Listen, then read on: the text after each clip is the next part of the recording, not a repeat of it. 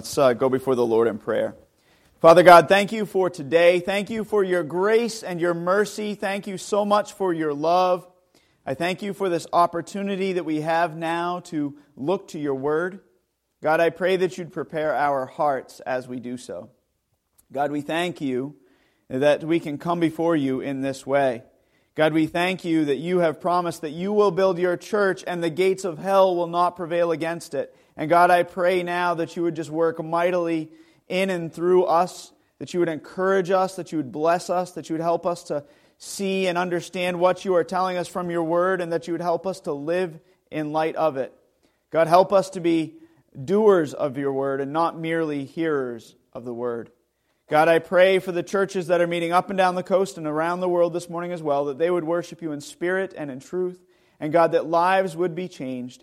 God, that your gospel would go forth and that people would repent in faith and turn to you and follow you all the days of their lives.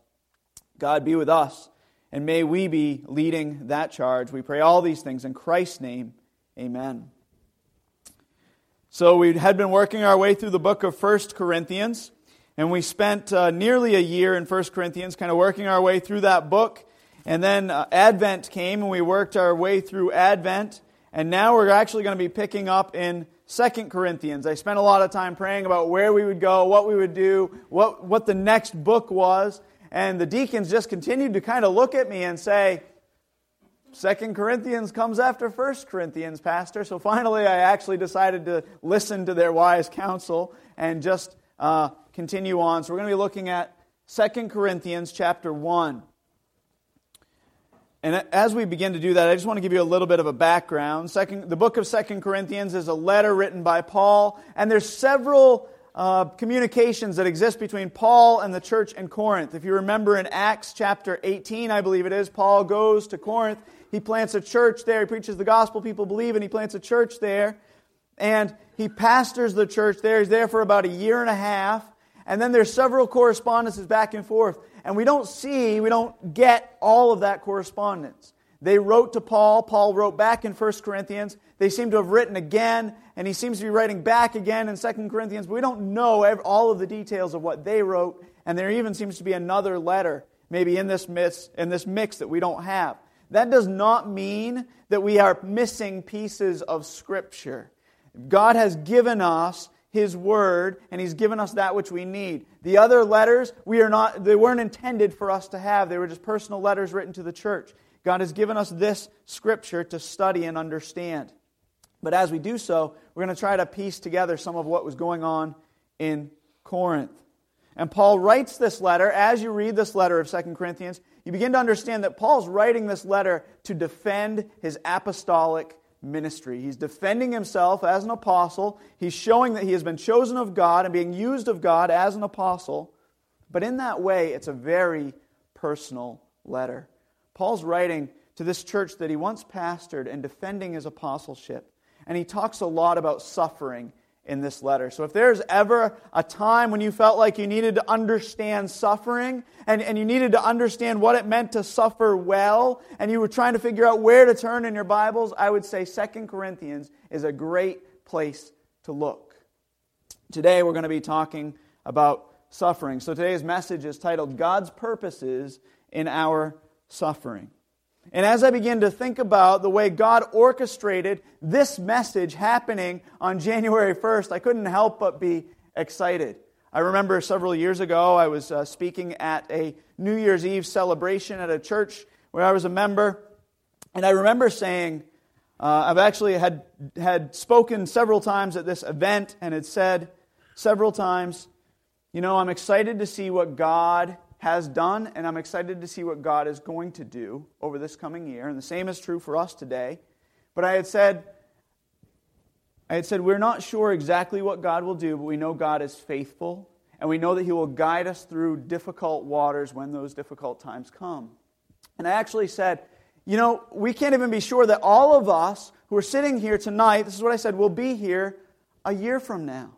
And I remember saying that, and that very year, my father going home to be with the Lord. And I thought, I never thought that I would be saying that about him. And then several years later, I said the same thing, and then God was moving me moving my family to another state.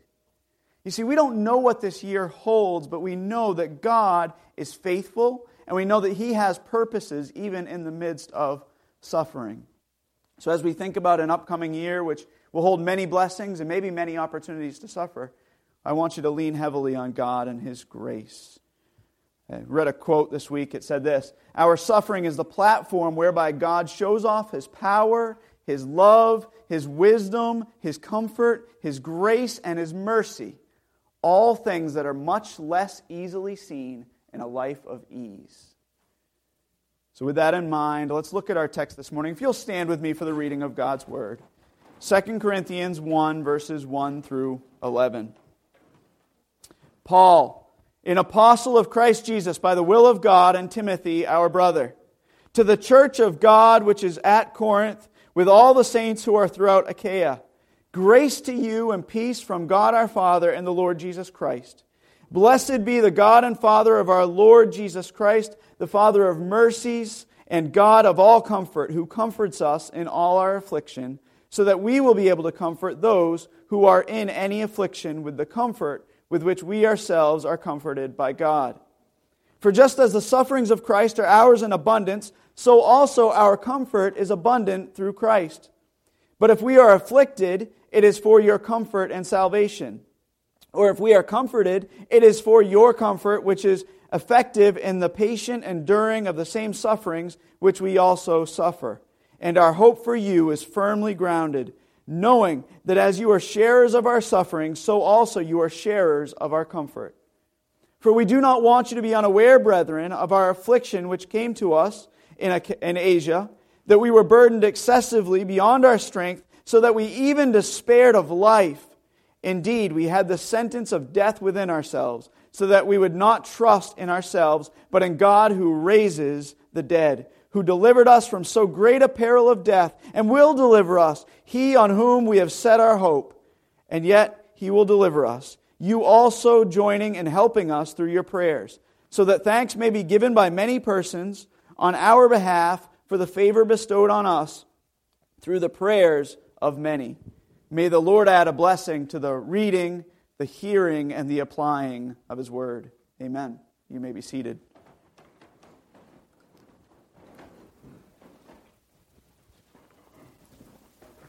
So, Paul begins this section by emphasizing the love and graciousness of God. Listen to the way he describes God in verses 3 and 4. Paul calls him the Father of mercies, the God of all comfort, and the one who comforts us in our affliction. He wants the readers to know that even in the midst of suffering, God not only is still good, but He is also still in control. One of my favorite scripture references is Romans 8, 28 through 29. And if you've been around me for any length of time, you know that I love to talk about Romans 8, 28 and 29. And we talk about how we know that God works all things together for good for those who love God, for those who are called according to his purpose. And we love to quote Romans uh, 28, but we miss sometimes 29. And we, we forget that the 29 explains to us that the, that the good in verse 28 is being conformed into his image. It's being made like Jesus. That what Romans 8, 28 and 29 tells us is that God is working all things together to make us more like Christ. And that is good. So that we know that even in the midst of difficult circumstances, God is working together all those things to make us more like Him. That's why Paul could write to the believers in Philippi and he said, Now I want you to know, brethren, that my circumstances have turned out for the greater progress of the gospel. And he goes on to say, I'm imprisoned, and yet these circumstances have happened for the greater progress of the gospel. You see, Paul understood that God's thoughts were not his thoughts, and that God's ways were not his ways. He understood, as Proverbs 16 9 tells us, that the mind of a man plans his way, but the Lord directs his steps. You see, he wanted the Corinthian believers to know that God was still in control, even in the midst of suffering, his suffering, but he also wanted them to know that God cared about his suffering and their suffering. So he said, God's in control and God cares. He's the God of mercy and comfort. That's why Psalm 46 1 says, God is our refuge and strength, a very present help in trouble. Or Isaiah 49 13, Shout for joy, O heavens, and rejoice, O earth. Break forth into joyful shouting, O mountains, for the Lord has comforted his people and will have compassion on his afflicted. The point is, folks, that God comforts his children. Those who are his, he comforts, even in the midst of suffering. And he uses suffering, he uses that comfort for the good of his children. These two things go together. In other words, the comfort he provides when we suffer is not an aside to him fulfilling his purposes in our suffering. The comfort he provides is so that he can fulfill his purposes in our suffering. That's why in verses 3 and 4, he says, Blessed be the God and Father of our Lord Jesus Christ, the Father of mercies and God of all comfort, who comforts us in our affliction so that, blessed be God who does this, who comforts us so that. And then he goes on to tell us some of the ways God uses not just our suffering, but his comfort in our suffering. Now, as a side note, I think it's important to address this issue of suffering and to understand that sometimes we suffer because of our sin, sometimes we suffer because of other people's sin, and sometimes we suffer because of just divinely ordered circumstances. That a hurricane may come through here, and that's a divinely ordered circumstance that isn't necessarily the result of sin. Or somebody may sin against me and it may cause me to suffer. Or I may sin myself and cause myself to suffer. Tim Keller has rightly said some suffering is given in order to chastise and correct a person for wrongful patterns of life. We might think of the case of Jonah, who's imperiled, right, by the storm uh, uh, that, that's going on around him. Some suffering is given not to correct past wrongs, but to prevent future ones, as in the case of Joseph, who's sold into slavery. And some suffering has no purpose other than to lead a person to love God more ardently for himself alone, and so discover the ultimate peace and freedom that exists in doing so. So, the point of today's message is not to talk about every reason why suffering happens, other than to briefly say that God fulfills his purposes in suffering. Instead, it's to say how God uses suffering. God uses suffering when we rightly respond to his comfort in the midst of it. So, without further delay, let's look at our text for, the, for three specific ways God intends to use suffering in the lives of his children. The first point in our sermon outline is number one, suffering equips us for ministry. Number one, suffering equips us for ministry. Paul says in verses 1 through 4, he says, Blessed be the God and Father of our Lord Jesus Christ, the Father of mercies and God of all comfort, who comforts us in our affliction, so that we will be able to comfort those who are in any affliction with the comfort with which we ourselves are comforted by God. He says, Blessed be God, because God comforts us so we can comfort others. But that's not all he says. He also says he comforts us in all our affliction, so that we can comfort those who are in any affliction. And as I reflected on these words this week, I couldn't help but think those words seem to be awfully inclusive. It just seems like I couldn't help but think, are you sure, God?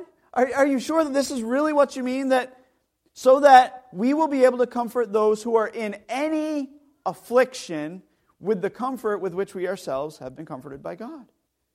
He comforts us in all our afflictions so we can comfort anyone.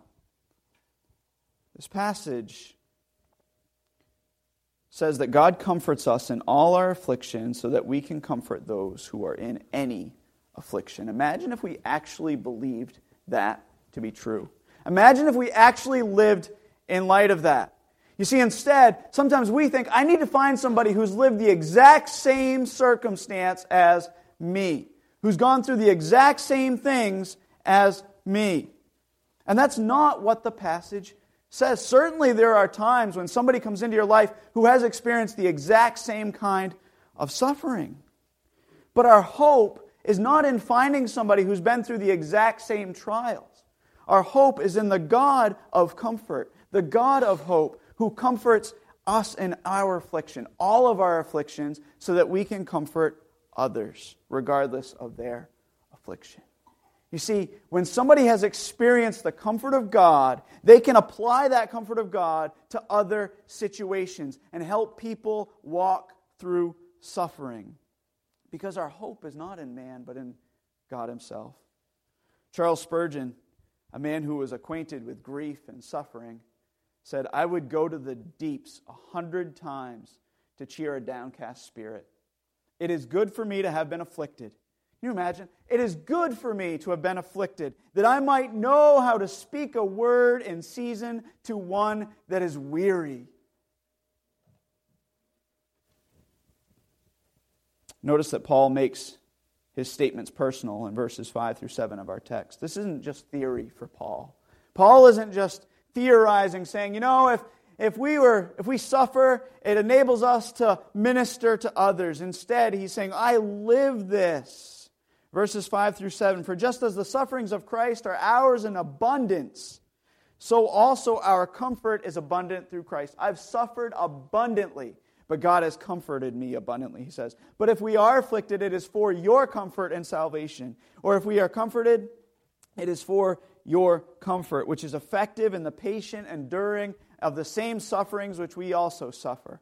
And our hope for you is firmly grounded, knowing that as you are sharers of our sufferings, so also you are sharers of our comfort. He says, I've been afflicted, I've suffered, but I've felt God's comfort. And my confidence is that if I know that I've felt God's comfort, that you will too, regardless of your specific circumstance. See, Paul, in faith, sees his own suffering as an opportunity to be better equipped for ministry, to better care for others who experience suffering. I remember one time I received a call late at night. This is uh, somebody said, this was when swine flu was, was a, a big thing. And somebody said, My child, my infant, has contracted swine flu and they're being life flighted. And I really had no idea what to do as a fairly young, new pastor and just hopped in my car and drove to, to Maine Med. I think I drove so fast, I actually, I actually beat the life flight helicopter there, which that's probably not a good thing. So, I, but I got to Maine Med and they said the life flight helicopter hasn't arrived yet. So I sat and I waited, and I didn't really know what to say other than to just sit there in silence and pray and say a little prayer. But knowing that God had comforted me through many trials enabled me to comfort them. I hadn't experienced the same thing, but I knew that God was a God of comfort and that God was going to comfort them, and that enabled me to sit in that room and pray. Not to find strength within me to minister to this family, but instead to look to the one who could comfort them. So, having seen the first point in our sermon outline, number one, suffering equips us for ministry. Let's consider the second point in our sermon outline. The second point is suffering builds our faith. Number two, suffering builds our faith. Paul goes on in verses 8 through 10 to say, For we do not want you to be unaware, brethren, of our affliction which came to us in Asia, that we were burdened excessively beyond our strength, so that we despaired even of life. Indeed, we had the sentence of death within ourselves, so that, notice that again, so that we would not trust in ourselves, but in God who raises the dead, who delivered us from so great a peril of death, and will deliver us, he on whom we have set our hope. Now, lest you think this is a self help message, whereby we find strength within ourselves so that we can endure life's difficulties. Notice again what Paul says. He says, All of this happened so that, so that we would not trust in ourselves. You know, it sure seems like Paul went through some pretty deep waters. The experience Paul is talking about here is made very clear in the New Living Translation verses 8 and 9, he says, We were crushed and overwhelmed beyond our ability to endure, and we thought we would never live through it. In fact, we expected to die. But as a result, we stopped relying on ourselves and learned to rely on God who raises from the dead. You see, the world says, You can do it. The world says, believe in yourself, trust in yourself. And that is secular humanism. That's not Christianity. Jesus doesn't expect us to pull ourselves up by the bootstraps. Paul doesn't say, you know, I went through some difficult waters, but I persevered. I walked through it. I knew I had the strength within myself. Instead, he says, Praise God that he brought me to the end of myself. I don't know about you, but I don't want to be that guy who holds out in my own strength, who continues to, to rely on my own strength so that God has to take me further and further and further into the pit before I realize that I need Him. Far, it would be far better to get to the end of ourselves much quicker and say, God, I need you. Cry out to Him today. Don't wait until you are in that pit of despair. Paul doesn't want the Corinthian believers to rely on themselves, he wants them to rely on God. And Paul understood that it was suffering, never thinking he would live through it, that had caused him to rely on God. You know, I fly periodically, not too often, and I love to fly, but I'm not a big fan of taking off or landing. I have a friend who's a pilot, and I, I asked him, I said, it must be a, one time I said, it must be a real exciting job. And he said, not really. It's about five minutes of sheer terror, followed by hours of boredom, and then five minutes of sheer terror when you land again. And, and really, that's what I experience when I fly. That I literally, I get in the plane, and I don't worry too much about many things, but I get in the plane and I think there is no way this thing is getting off the ground. It cannot, I took physics, I understand that it's supposed to fly, but there's no way this is getting off the ground without divine intervention. That God is going to have to actually lift this piece of heavy metal into the air. And as I experience that, I have to rely on God. I sit in that seat and I say, I have no ability to get this plane in the air. I'm like that when I'm sick, too. If uh, you talk to Kim, you'll know that I can get a sniffle or a cold, and suddenly I'm laying on the sofa praying to die. I'm like, Lord, just take me. Because I get so I get to the end of myself and I realize there's nothing I can do to make myself better. I just have to wait on God.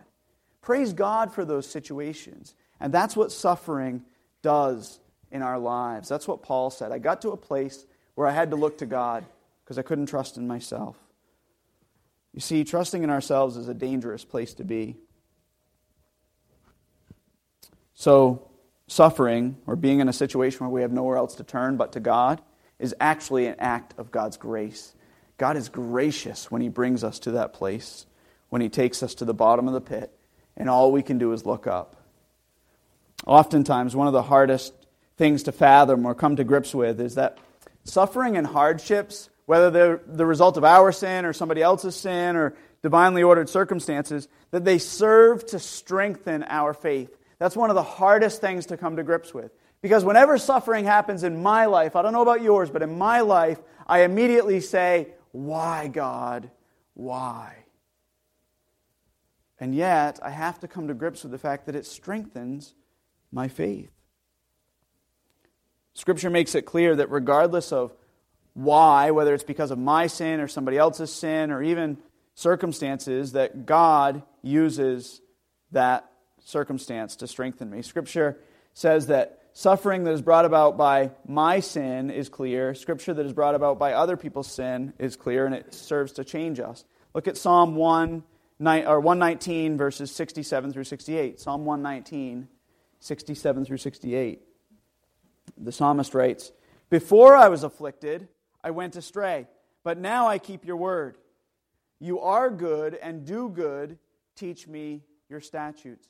He says, Before, before I was afflicted, I did whatever I wanted. But when suffering came, it changed me. It caused me to repent and to keep your word. Or Hebrews 12, verses 4 through 7. You have not yet resisted to the point of shedding blood in your striving against sin, and you have, not, you have forgotten the exhortation which is addressed to you as sons. My son, do not regard lightly the discipline of the Lord, nor faint when you are reproved by him. For those whom the Lord loves, he disciplines, and he scourges every son whom he receives. It is for discipline that you endure. God deals with you as sons. For what son is there whom his father does not discipline. Scripture is clear that God sometimes brings suffering into our lives because of our sin. But in that, He wants us to grow and change. Scripture also makes it clear that God often even uses suffering that is brought about by other people's sin to cause us to grow. In Acts 16, verses 16 through 30, this is a longer passage, but I want to read this for you. It happened that as we were going to the place of prayer, a slave girl having a spirit of divination met us, who was bringing her masters much profit by fortune telling. Following after Paul and us, she kept crying out, saying, These men are bondservants of the Most High God, who are proclaiming to you the way of salvation. And she continued doing this for many days. But Paul was greatly annoyed and turned and said to the Spirit, I command you in the name of Jesus Christ to come out of her. And it came out of her at that very moment. So there's this girl who's following them around that she, Paul says, come out of her, that tells this evil spirit to come out of her, and it does. And, but when her masters saw that their hope of profit was gone, they seized Paul and Silas and dragged them into the marketplace before the authorities. And when they had brought them to the chief magistrates, they said, These men are throwing our city into confusion, being Jews, and are proclaiming customs which is not lawful for us to accept or to observe, being Romans. So they sinned against Paul and Silas. And the crowd rose up together against them, and the chief magistrates tore their robes off them and proceeded to order them to be beaten with rods. When they had struck them with many blows, they threw them into prison, commanding the jailer to guard them securely. Sounds like they are suffering because of other people's sin. They did no wrong. And he, having received such a command, threw them into the inner prison and fastened their feet in the stocks. But about midnight, Paul and Silas were praying and singing hymns of praise to God, and the prisoners were listening to them.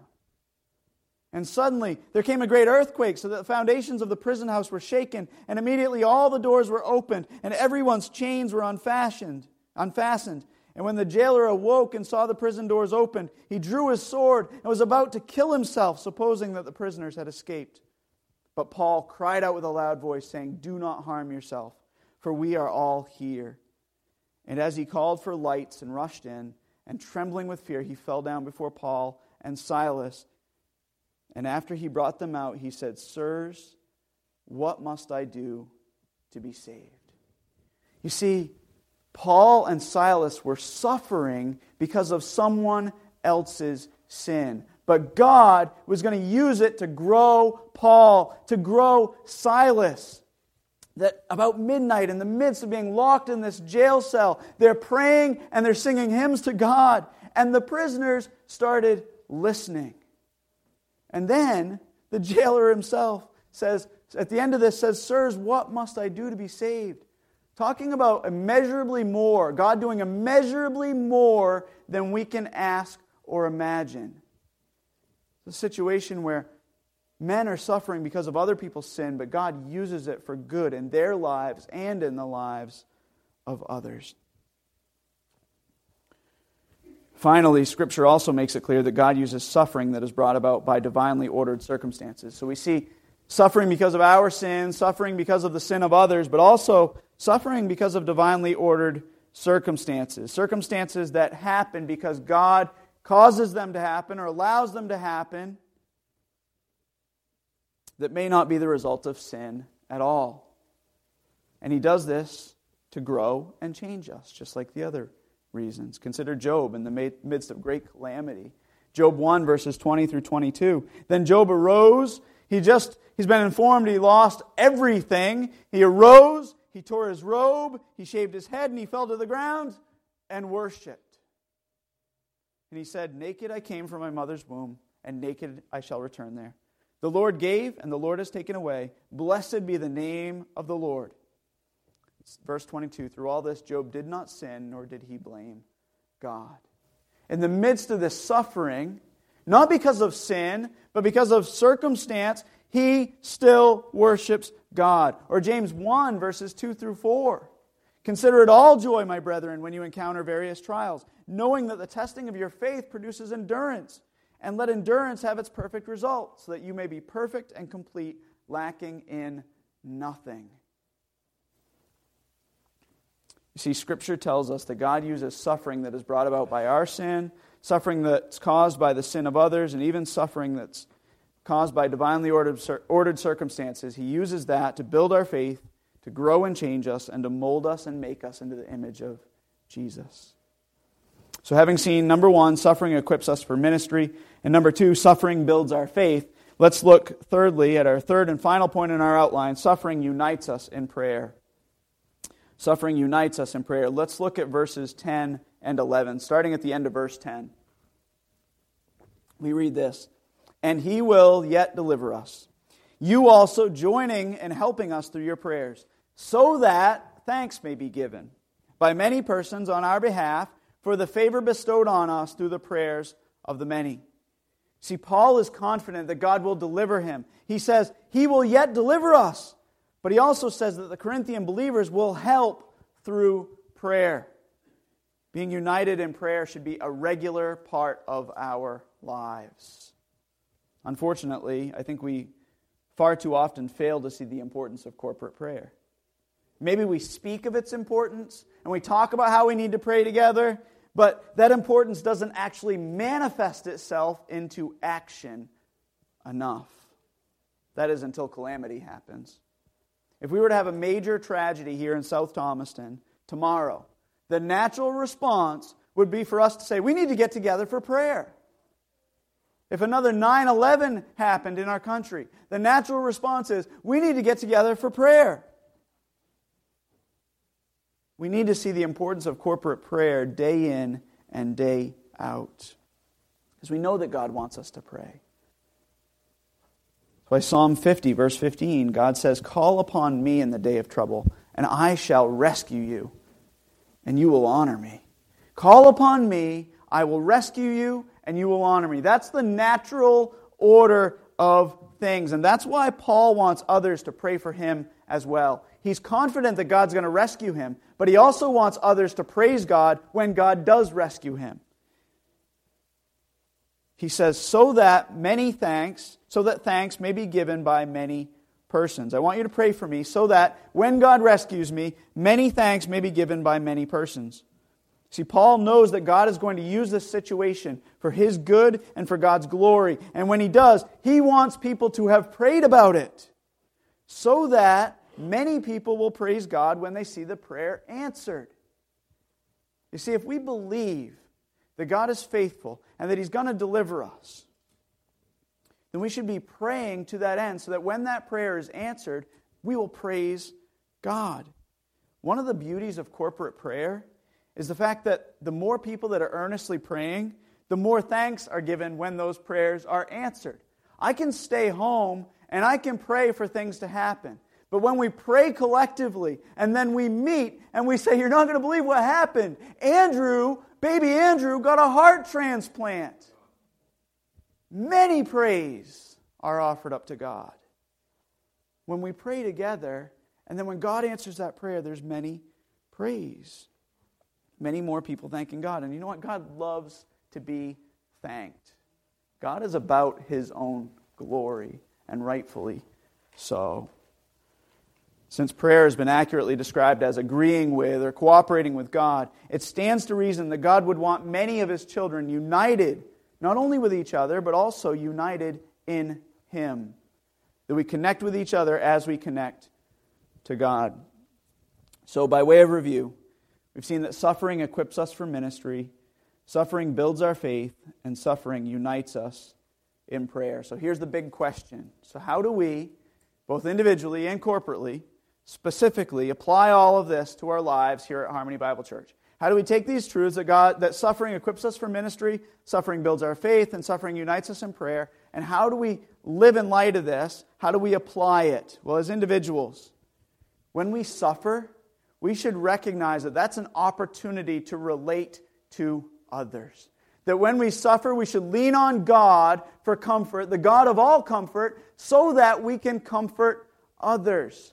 I've never had a baby who had a heart transplant, who, had, who got the flu and had to be life flighted. I've never had that happen. But you know what? I've experienced suffering and the comfort of God. Therefore, I can point to the comfort of God in this person's life. I recognize that suffering equips me for ministry. All of us should recognize that in our lives. Secondly, we should recognize as individuals that suffering builds our faith. That we need to be at the end of our rope more often. That when we're relying on ourselves and our own strength, it's a dangerous place to be.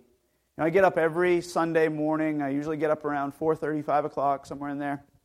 And I'll get up, and almost every Sunday, Shame on me for the Sundays that it's not true. Almost every Sunday, I start by saying, God, I can't do this. I can't do this again. It's too big of a burden. It's too big of a responsibility. What if I get it wrong? It's not so much about looking like a fool or, or saying, it's, it's about saying the wrong thing because it doesn't come from God's word. And you know, at the end of the day, praise God for being in that position. Praise God. I hope I never get to the place where I say, you know what, I got this. I can do this this Sunday. Because that's a dangerous place to be. The getting to the end of our rope is where God wants us, and that often comes through suffering because it builds our faith. So, as individuals, when you suffer, look to God to strengthen your faith. And thirdly, as an individual, suffering should drive you to your knees in prayer. Kim and I have suffered um, with some decisions of our eldest as of late, and as we've suffered, I've really become convinced that I should have spent more time in prayer as a young dad. And if there's any any one thing that I that I look back and I say, "Oh, I wish I had done different," it's especially prayer. You know, and I can't turn back that time, but I can tell you this.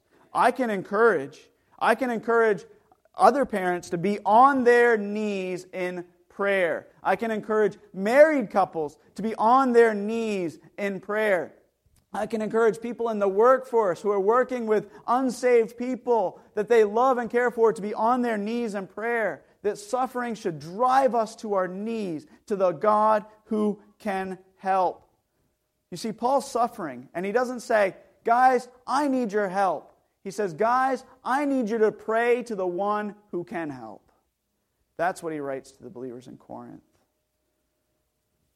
And then, as, as a church, corporately, how do we apply these things? The same thing that we need to let our suffering be used for his good within the body. That we can relate to one another, we can come alongside one another and bear one another's burdens and carry each other like God has called us to do. We should let suffering build our faith that as a church, we should be growing closer and closer to Jesus and leaning more and more on Him day by day. And suffering, whether it be as individual, individual suffering or suffering as a church body, that should drive us to our knees in prayer. That when we see a brother hurting, we should be in prayer for that brother and be united together and united to God. Suffering equips us for ministry builds our faith, and unites us in prayer. Let's pray. Father God, thank you for today. Thank you for your grace and your mercy. God, I pray that you would be with us, that you would just work mightily in our hearts and in our minds. God, that you would help us to not rely on ourselves or the strength that we have within us, but instead to rely on you when suffering comes our way. God, when we experience trials, but instead we would just look to you, the God of all comfort, that we would rely on you who provides comfort in those times of suffering. And God, that we would let those times of suffering be used to equip us for ministry, to build our faith, and to unite us in prayer. We pray all these things in Christ's name. Amen.